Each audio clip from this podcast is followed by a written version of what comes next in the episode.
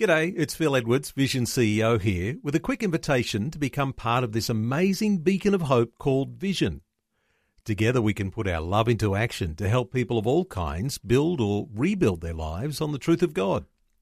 Please consider the part you can play during our upcoming Visionathon appeal, remembering that it's your support that makes Vision possible, including this podcast. Life, culture, and current events from a biblical perspective. 2020 with Neil Johnson on Vision. With youth sexual assault on the rise, many are seeing the issue as a crisis.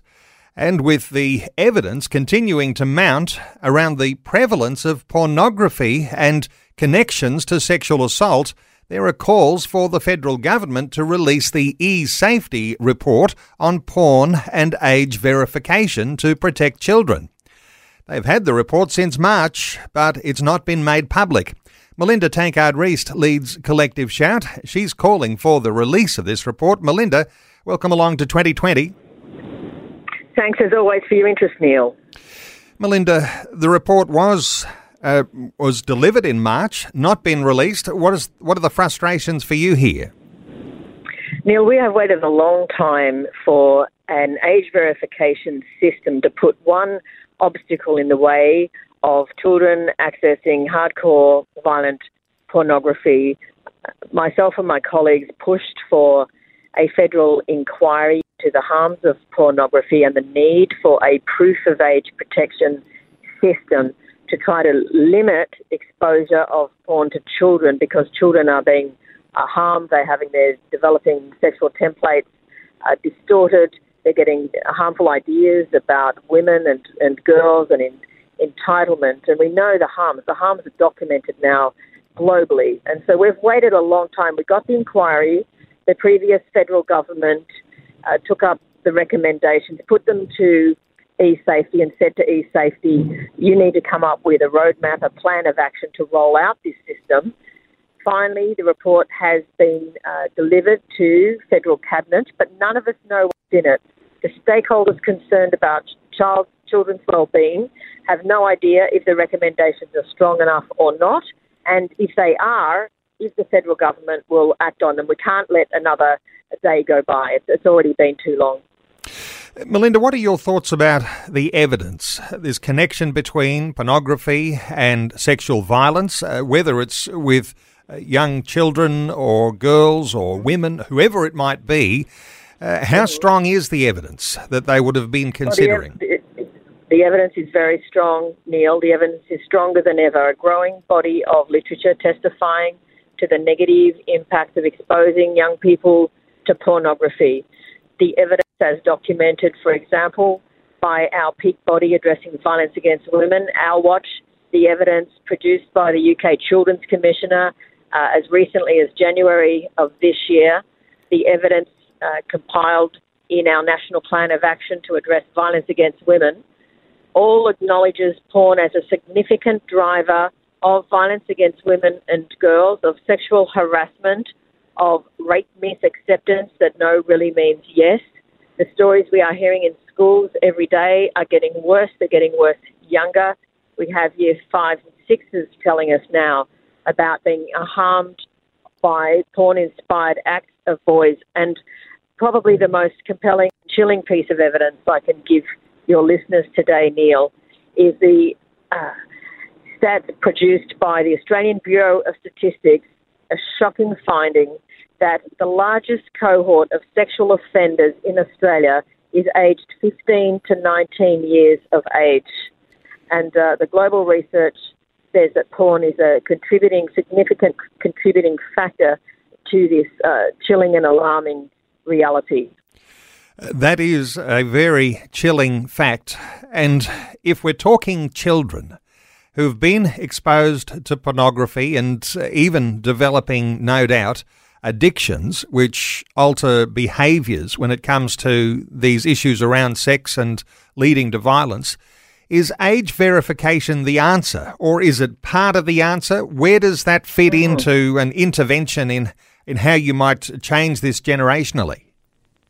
Yes. Neil, no one is saying that proof of age protections is a, a silver bullet that will end the problem.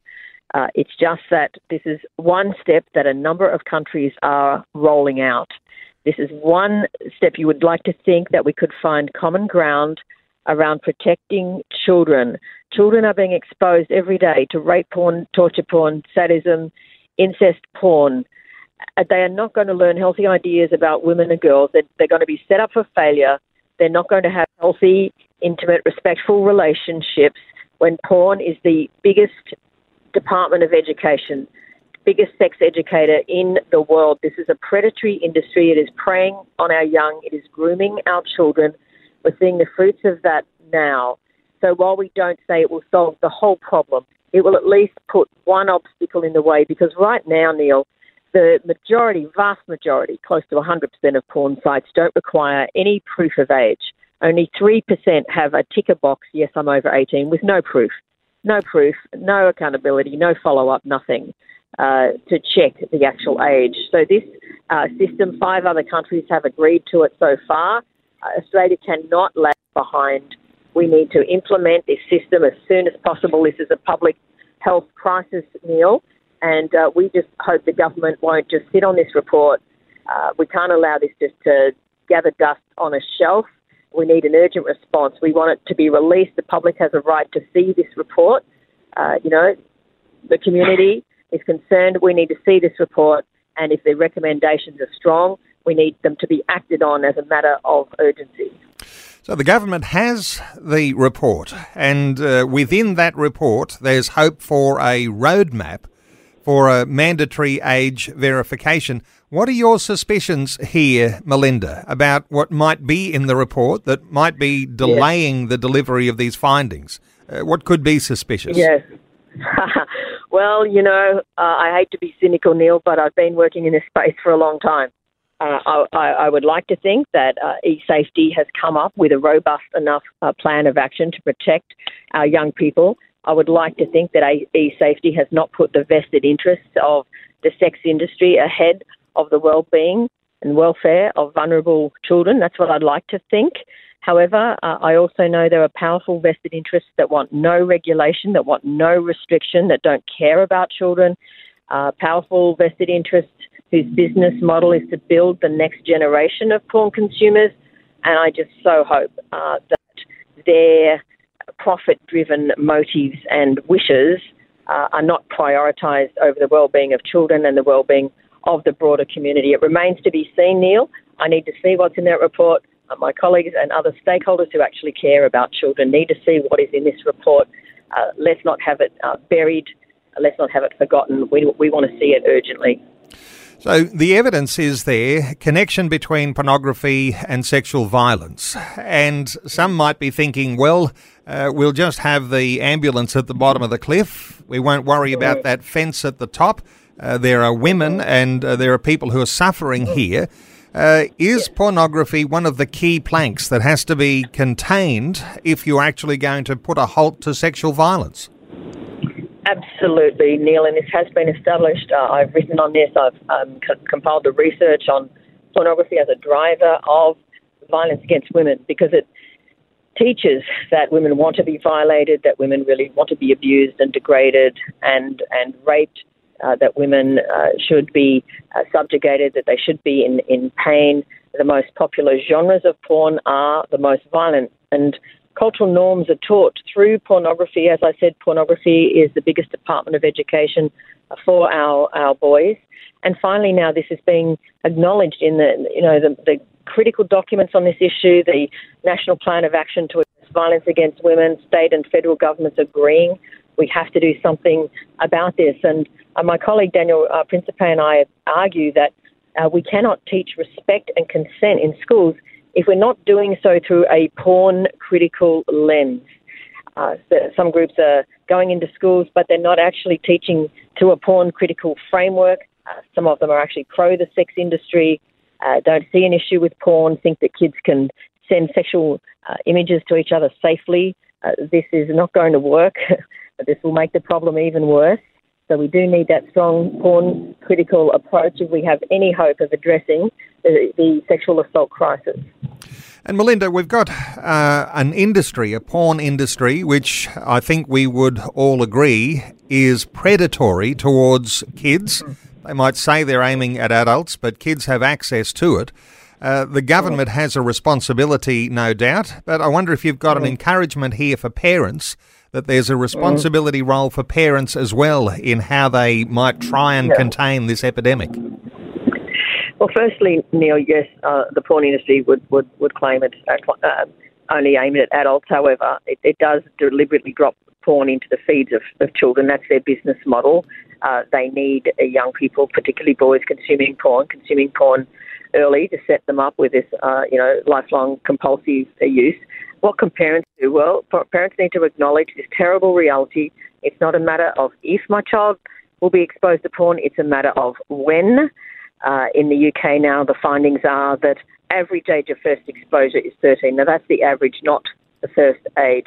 So we need to be equipped. We need to keep the channels of communication open. We need to tell our kids that if they see uh, explicit imagery, if they see uh, porn, if it's shown to them by another kid, it's not their fault. Uh, they will see it, but they need to be able to tell a trusted adult about what they've seen. Of course, have every filtering device uh, possible, every filtering system possible, but keep those channels of communication open. Don't have a breakdown or a meltdown if your child tells you that they've uh, been exposed to porn, then they won't tell you next time. But then, of course, as well as the parental action, the parental conversations, the parental protections, we need a whole of community approach. This is too hard for parents on their own.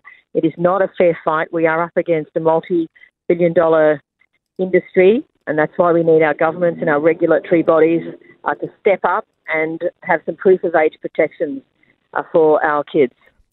Well, Melinda Tankard Reist, at this time uh, you're calling for a release of that report so that you can give it consideration. You can see what sort of a roadmap is in place, uh, whether that that's accords right. with uh, thoughts yes. about whether that's a worthwhile pathway uh, to be able to yes. protect kids. Uh, Melinda leads Collective Shout, and to connect with Melinda, find out some more details about this issue we're talking about now with pornography and other issues and campaigns that Collective Shout are into. Uh, collectiveshout.org. Collectiveshout.org. Melinda Tankard Reist, thanks, thanks so much for your update today. Well, thanks, Neil. If I could also encourage your listeners to contact their federal MPs and ask where is this report.